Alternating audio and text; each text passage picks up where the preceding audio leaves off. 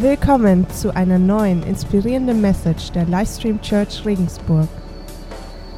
Heute geht es um seine Herrlichkeit. Ähm, Herrlichkeit ist ein besonderes Wort. Ich weiß nicht, ob du dir schon mal so Gedanken darüber gemacht hast. Ich habe ein paar Bibelstellen dazu einfach mal mitgebracht. Psalm 24. Wer ist dieser König der Herrlichkeit? Es ist der Herr, stark und mächtig. Der Herr, mächtig im Kampf. Tut euch weit auf, ihr mächtigen Tore, gebt den Weg frei, ihr uralten Pforten, damit der König der Herrlichkeit einziehen kann. Oder Psalm 29, der Herr lässt über den Wassern seine mächtige Stimme hören. Der Herr der Herrlichkeit lässt den Donner dröhnen. Ja, der Herr thront über den großen Wassermassen. Oder dann auch im Neuen Testament, da hat Jesus gerade Lazarus von den Toten auferweckt und dann sagt er, habe ich dir nicht gesagt, wenn du glaubst, wirst du die Herrlichkeit Gottes sehen. Und dann auch Markus 13. Und dann wird man den Menschen so mit großer Macht und Herrlichkeit in den Wolken kommen sehen. Er wird die Engel aussenden und seine Auserwählten aus allen Himmelsrichtungen zusammenbringen. Vom Ende der Erde bis zum Ende des Himmels. Hammer Bibelstellen, oder? Stefan hat ja schon gesagt, wir sind am Anfang der Fokusserie.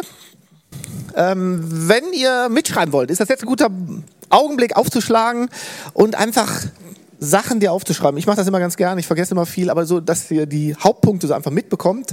Und mein Wunsch wäre, dass wir uns nächste, die nächsten vier Wochen gemeinsam auf eine Reise begeben. Ne? Ähm, und deshalb Motivation seit auf jeden Fall die nächsten vier Sonntage da. Eigentlich sollte jeden Sonntag da sein, aber die nächsten vier auf jeden Fall. Weil, wie gesagt, wir wollen uns auf eine gemeinsame Reise begeben, wir wollen zusammen lernen, wir wollen neue Sachen entdecken. Und das ist ja auch der, das Großartige an Kirche, an, an Gemeinschaft, dass wir nicht alleine unterwegs sind, sondern dass wir zusammen Neues entdecken, zusammen Neues kennenlernen. Und, und heute wollen wir versuchen, Gottes Herrlichkeit zu verstehen, ähm, erfassen, was Gottes Herrlichkeit ist, wenn das irgendwie möglich ist. Ihr werdet sehen, es wird spannend werden. Und deshalb bete ich jetzt auch ähm, und dann steigen wir ein. Lieber Jesus, ähm, es ist so gut, dass du herrlich bist. Wir haben es ja gerade auch gesungen. Du bist herrlich und wir wollen das heute ein bisschen untersuchen oder versuchen zu verstehen, was das eigentlich bedeutet. Und mein Gebet ist es, dass, dass jeder von uns für sich persönlich, für sein Leben eine Kleinigkeit mitnehmen kann von dieser deiner Herrlichkeit.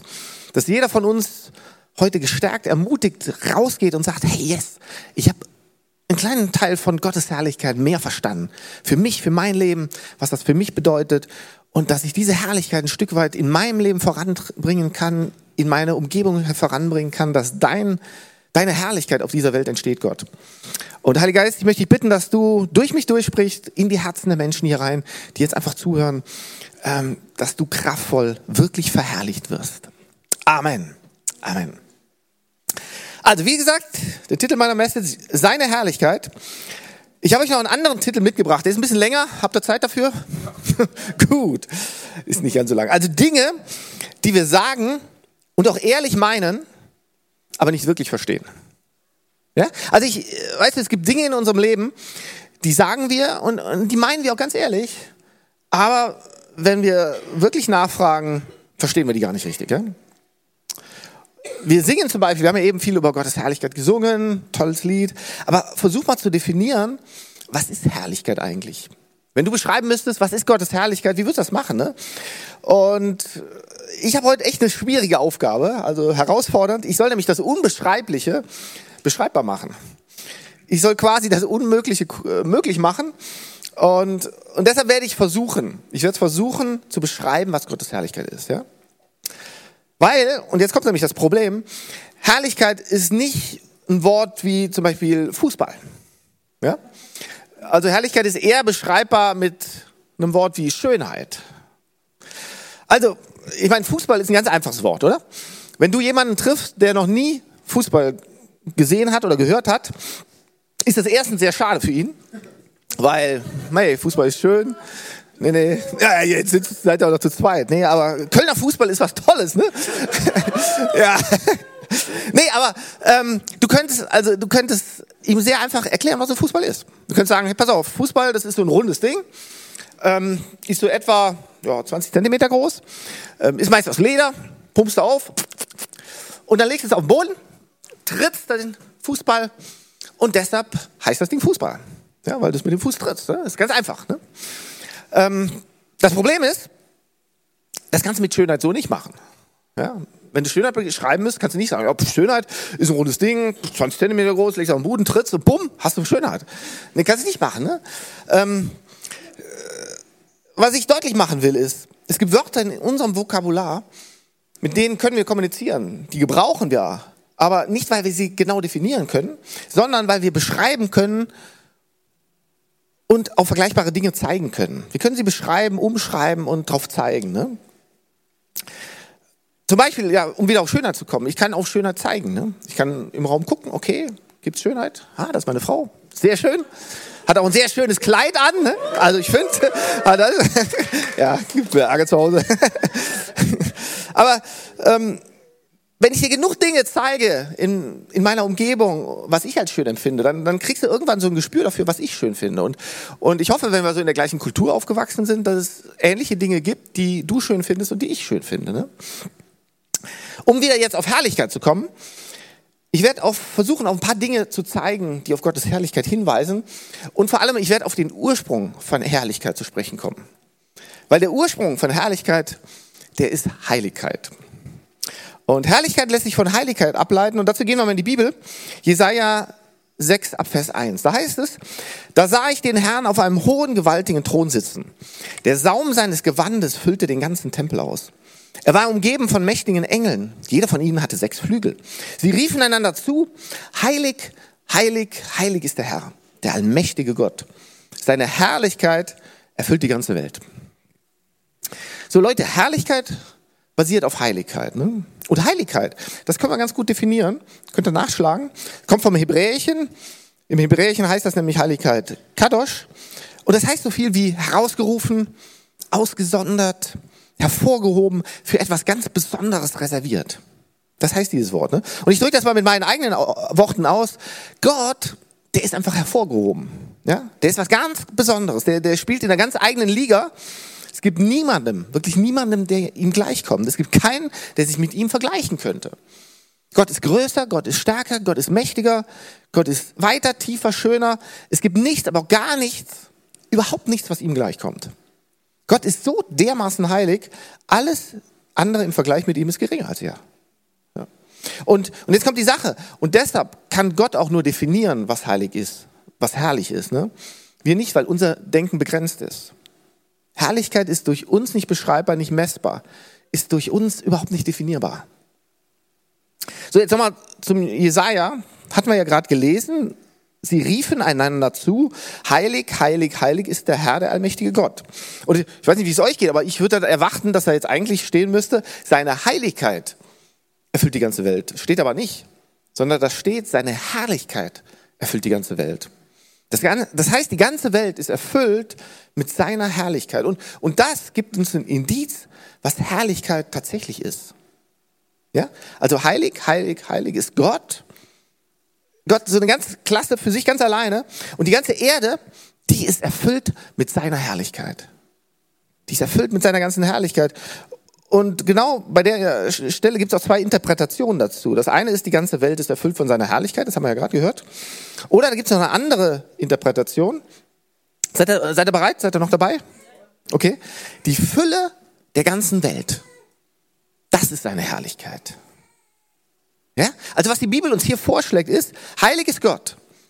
Und seine Heiligkeit wird zur Schau gestellt auf unserer Erde. Gottes Heiligkeit im Schaufenster dieser Welt präsentiert. Das ist Gottes Herrlichkeit. Nochmal, also Gottes Heiligkeit im Schaufenster der Welt präsentiert. Das ist Gottes Herrlichkeit. Gott bringt seine Heiligkeit zu uns in Form seiner Schöpfung und dass wir sie sehen können, dass wir sie riechen können, dass wir sie fühlen können, dass wir sie anfassen können. Ich meine, habt ihr bestimmt alle schon mal erlebt, du stehst irgendwo am Meer, an einem Sonnenuntergang und guckst du in den Sonnenuntergang. Ich war mal in der Bretagne, so an einer Steilküste und dann habe ich so einen Sonnenuntergang mir angeschaut und habe gedacht, wow, ist das herrlich.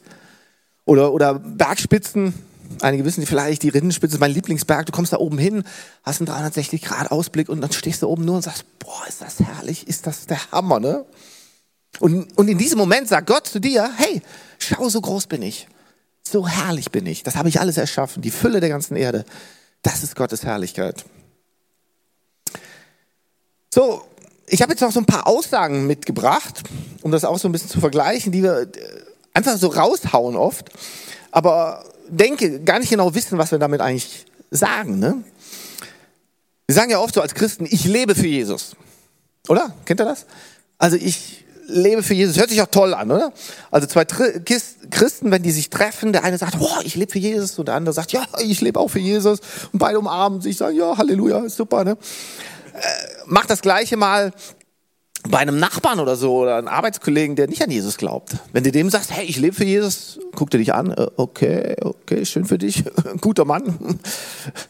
Also, und ich, ich könnte jetzt fünf Leute von euch nach vorne holen, oder zehn, keine Ahnung, drei würden auch reichen.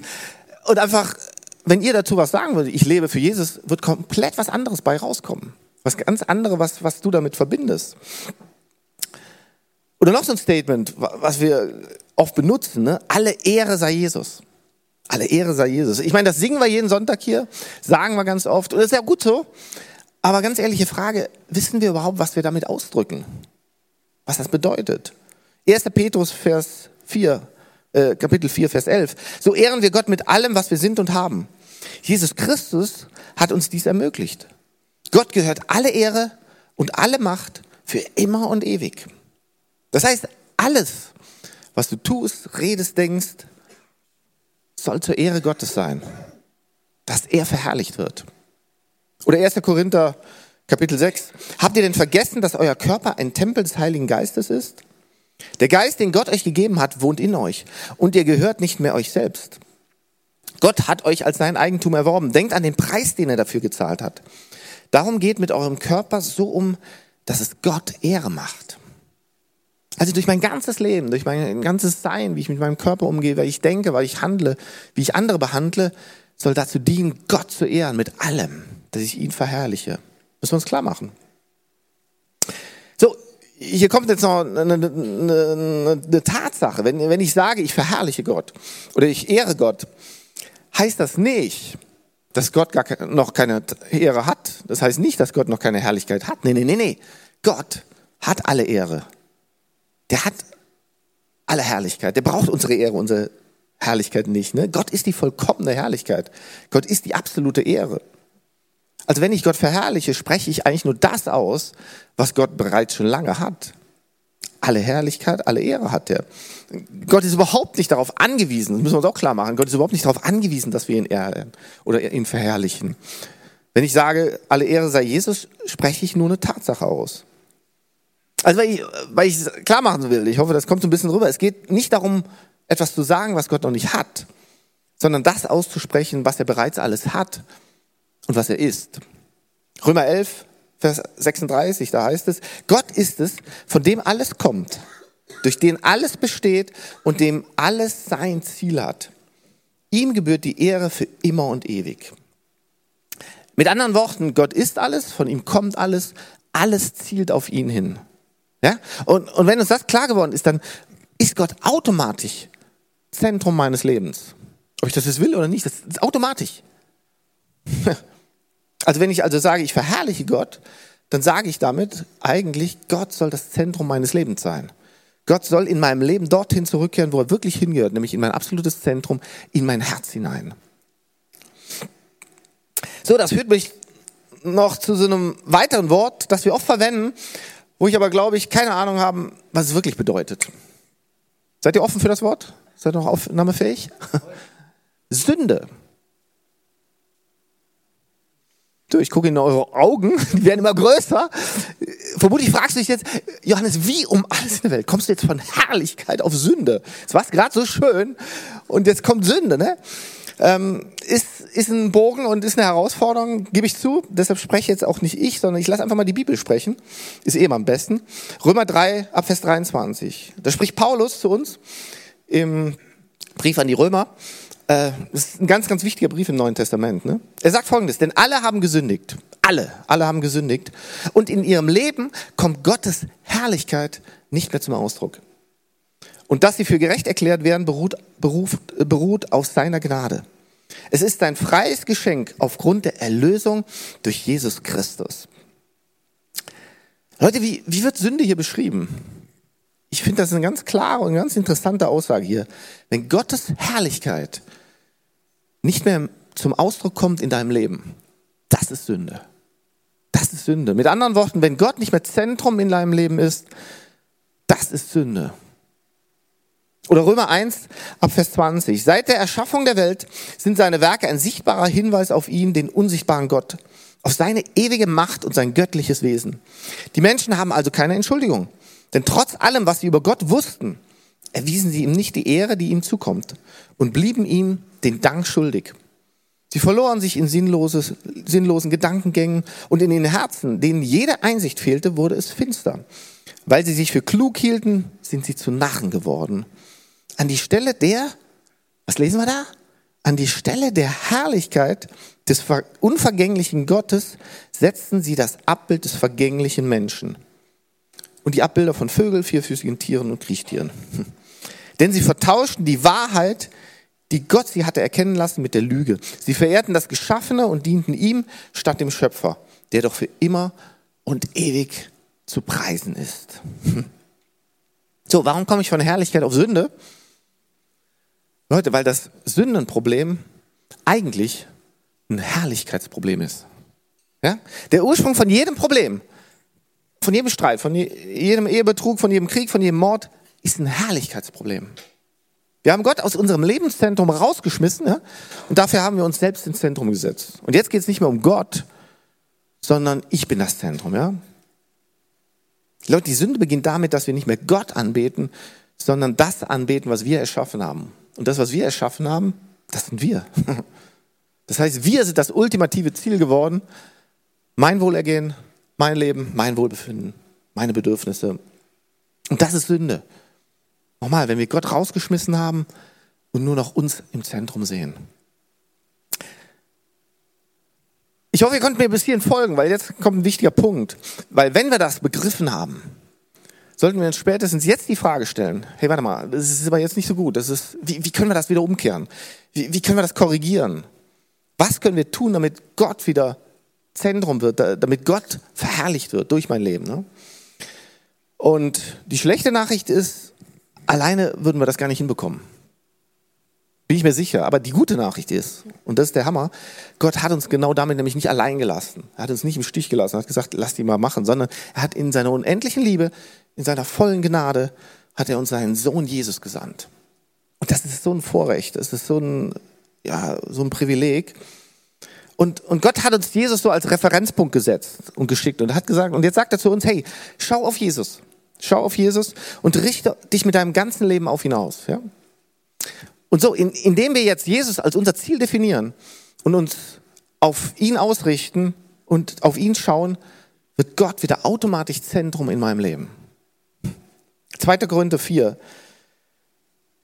Da heißt, denn derselbe Gott, der gesagt hat, aus der Finsternis soll Licht hervorstrahlen, der hat es auch in unseren Herzen hell werden lassen, sodass wir in der Person von Jesus Christus den vollen Glanz von Gottes Herrlichkeit erkennen. Hey, Gott sei echt unendlich dankbar, dass er das gemacht hat. Hier ist Jesus, okay? Und in Jesus finden wir Gottes vollen Glanz, alle seine Ehre, all seine Gnade. In Jesus finden wir die ganze Herrlichkeit Gottes. Komprimiert, gebündelt, alles in Jesus, in seiner Person drin. So, ich will noch kurz darauf eingehen, was passiert, wenn wir anfangen, für seine Herrlichkeit zu leben. Also wenn wir wirklich begriffen haben, wenn, wenn, wenn es ein Herzenanliegen ist, hey, nicht ich, sondern Gott soll das Zentrum meines Lebens sein. Nicht ich, mein Wohlergehen, darum geht es in meinem Leben, sondern seine Herrlichkeit ist das Ziel meiner Beziehung mit Jesus. So mit anderen Worten, Gott ist nicht da, damit es mir gut geht, sondern ich bin da, um Gottes Herrlichkeit zu zeigen. Also was passiert, wenn wir anfangen, für Gottes Herrlichkeit zu leben? Ich habe drei kurze Auswirkungen mitgebracht. Das erste ist, Gottes Herrlichkeit verändert meine Bestimmung. Galater 2,20. Nicht mehr ich bin es, der lebt. Nein, Christus lebt in mir. Und solange ich noch dieses irdische Leben habe, lebe ich im Glauben an den Sohn Gottes, der mir seine Liebe erwiesen und sich selbst für mich hingegeben hat. Leute, die erste Auswirkung, es geht nicht ständig um mich. Wenn mir das klar geworden ist, ich, ich drehe mich nicht ständig nur um mich herum, sondern es geht wirklich um ihn, es geht um Jesus. Ich meine, hast du dir mal die Menschheitsgeschichte angeschaut? eigentlich die ganze Geschichte hindurch, wir Menschen, wir drehen uns immer nur um uns selber. Ja? Wir drehen uns ständig im Kreis. Und eigentlich kommen wir gar nicht so richtig weiter. Wir denken zwar immer, oh toll, wir können zum Mond fliegen, wie gesagt, inzwischen zur Mondrückseite sogar. Äh, wir können kommunizieren, mit wem wir wollen, können reisen, wann und wohin wir wollen. Alles toll. Aber letztendlich drehen wir uns ständig im Kreis. So inzwischen so auf Hightech-Niveau. Alles, aber letztendlich, wir haben es nie geschafft, aus diesem Kreislauf auszubrechen als Menschen. Ne? Wir wissen immer noch nicht, wohin die Reise gerichtet ist. Wir, wir haben immer die gleichen Probleme.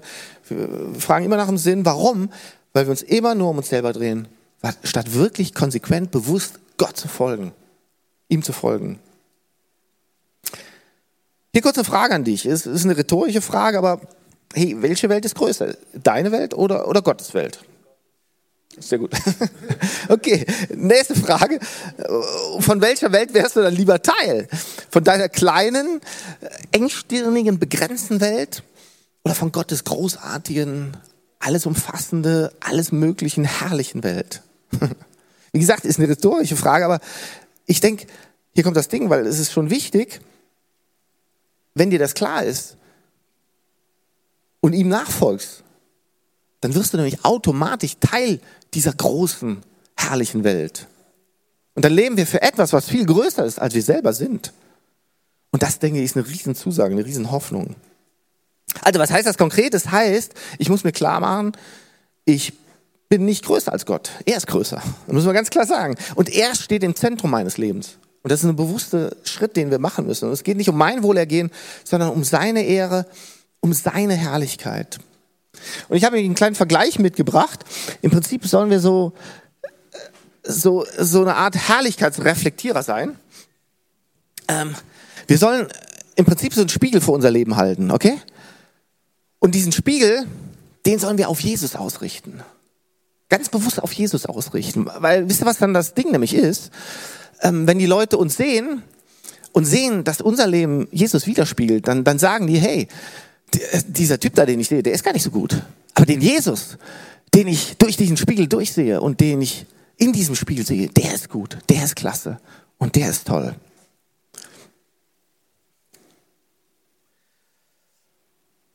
Kurzer zweiter Punkt. Gottes Herrlichkeit verändert meine Perspektive. Ich sehe Dinge plötzlich ganz anders wie vorher, aber nur wenn ich Gott wirklich im Zentrum habe. Römer 12, Vers 2. Richtet euch nicht länger nach den Maßstäben dieser Welt, sondern lernt in einer neuen Weise zu denken, damit ihr verändert werden werdet und beurteilen könnt, ob etwas Gottes Wille ist, ob es gut ist, ob Gott Freude daran hat und ob es vollkommen ist. Ich meine, wir hatten ja eben den Paulus, der, der hat ja viele Briefe geschrieben und in ein paar Briefen sagt Paulus, ich freue mich in meinem Leiden. Und wenn ich das dann lese, dann denke ich, was ist denn mit dem los? Ey? Der ist doch völlig bescheuert eigentlich, oder? Zu sagen, ich freue mich in meinem Leiden. Ich meine, also ich freue mich nicht, wenn ich krank bin oder leide. Gibt es hier irgendwie, vielleicht im zweiten Gottesdienst, vielleicht gibt es da einen, der sich freut? Nee, auch nicht. Oh, okay. Hätte mich auch gewundert. Der, aber ist eigentlich völlig bescheuert. Ähm, aber hier kommt, was passiert, wenn du deine Perspektive änderst. Du sagst, hey, okay, mir geht's gut, ich preise Gott, super. Mir geht's schlecht, ich verehre ihn trotzdem. Er heilt mich. Hey, danke Gott, dass du mich geheilt hast. Ich bin krank. Ich verehre ihn trotzdem. Das Leben läuft gut für mich. Hey, super und ich verehre Gott. Mein Leben verläuft gerade ziemlich schlecht. Ich verehre ihn trotzdem. Ja? Das Ziel ist nicht, dass es mir gut geht. Gott ist nicht dafür da, dass es mir gut geht, sondern dass Gott durch mich verherrlicht wird. Und wenn wir uns das klar machen, ist das eine komplett neue Perspektive. Weil, und das ist auch, wir brauchen ja immer einen Ansporn oder so, warum das so ist, aber wenn, wenn wir uns klar machen, es gibt nichts Vergleichbares mit der Herrlichkeit, mit der Ewigkeit, die Gott vorbereitet hat für die, die ihn lieben, die ihn ins Zentrum seines Lebens stellen. Und ich denke, das ist so eine riesen Motivation. Egal wie es mir gerade geht, ich weiß, ich werde Gottes Herrlichkeit mehr empfangen. Also was passiert, wenn wir anfangen, für Gottes Herrlichkeit zu leben? Gottes Herrlichkeit verändert meine Bestimmung. Gottes Herrlichkeit verändert meine Perspektive. Und hier noch kurz der dritte Aspekt. Gottes Herrlichkeit verändert meine Kraft. Nicht mehr ich bin es, der lebt, sondern Jesus lebt in und durch mich. Jesaja 40, Vers 29. Den Erschöpften gibt er neue Kraft und die Schwachen macht er stark. Selbst junge Menschen ermüden und werden kraftlos. Starke Männer stolpern und brechen zusammen. Aber alle, die ihre Hoffnung auf den Herrn setzen, bekommen neue Kraft. Sie sind wie Adler, denen mächtige Schwingen wachsen. Sie gehen und werden nicht müde. Sie laufen und sind nicht erschöpft. Hey, was ist das denn mal für eine Zusage, oder? Gerade so, ich denke auch gerade in der heutigen Zeit, die immer so schnelllebig ist und viele sind ausgebrannt und man weiß nicht, hey, das sagt uns Gott zu, ne? Und warum ist das so? Weil nicht ich bin, der lebt, sondern Jesus in mir lebt. Und dadurch ist Jesus meine Kraft, meine Stärke und meine Herrlichkeit und meine Hoffnung. So, noch ein letztes Statement. Schafft er das noch? Okay, die Band kann schon mal nach vorne kommen. Ähm, genau, das heißt, ich muss abnehmen. Und er muss zunehmen. Nein, das war jetzt keine Frage an euch. Das war eine Aussage. Und vorsichtig, wenn du sowas sagst nach der Weihnachtszeit oder in der Fastenzeit. Aber wisst ihr, das Statement kommt von Johannes. Kennt ihr Johannes? Also Johannes den Täufer. Johannes der Täufer. Und Johannes der Täufer, der hat Jesus getauft. Und kurz Zeit, also kurz Zeit später fängt Jesus selber an zu taufen. Und die Jünger von Johannes, äh, doch, die, die kommen dann zum Johannes und sagen, hey, das geht doch gar nicht, ey, das ist doch, das ist doch der Hammer. Wieso kann der da einfach taufen? Die waren schockiert, ne? So eine Frechheit. Der tauft einfach und der, der, der tauft sogar noch mehr Leute als du, Johannes. Und hier kommt, was der Johannes sagt.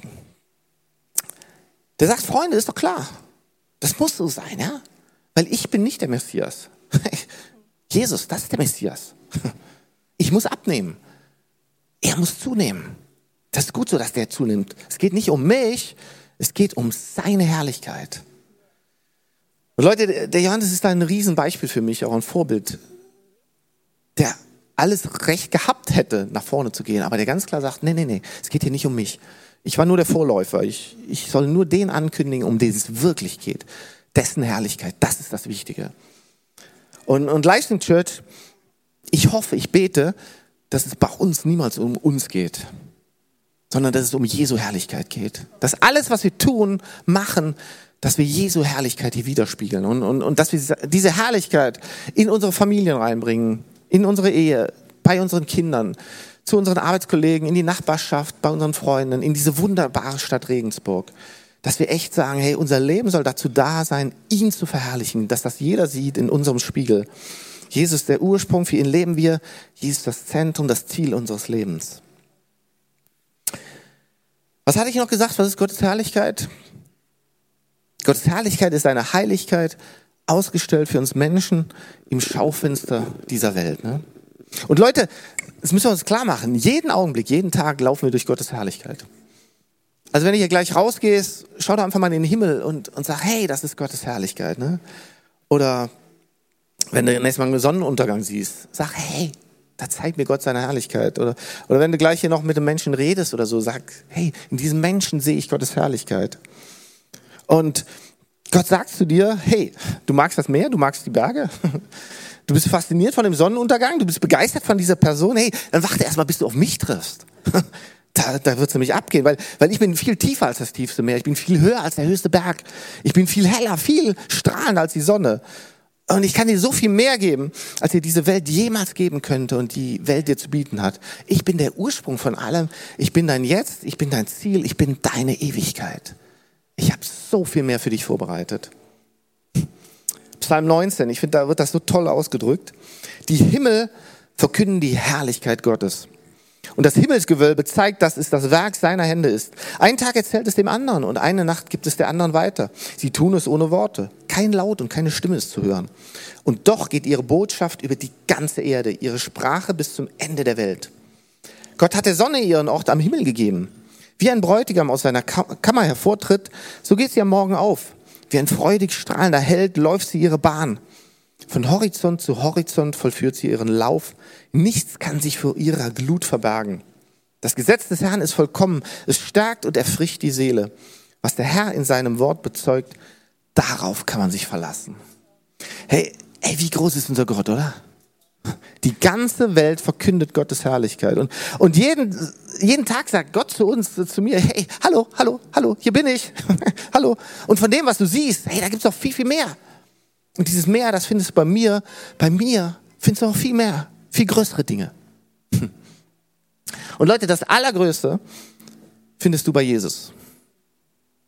Johannes 1,14. Er, Jesus, der das Wort ist, wurde ein Mensch von Fleisch und Blut und lebte unter uns.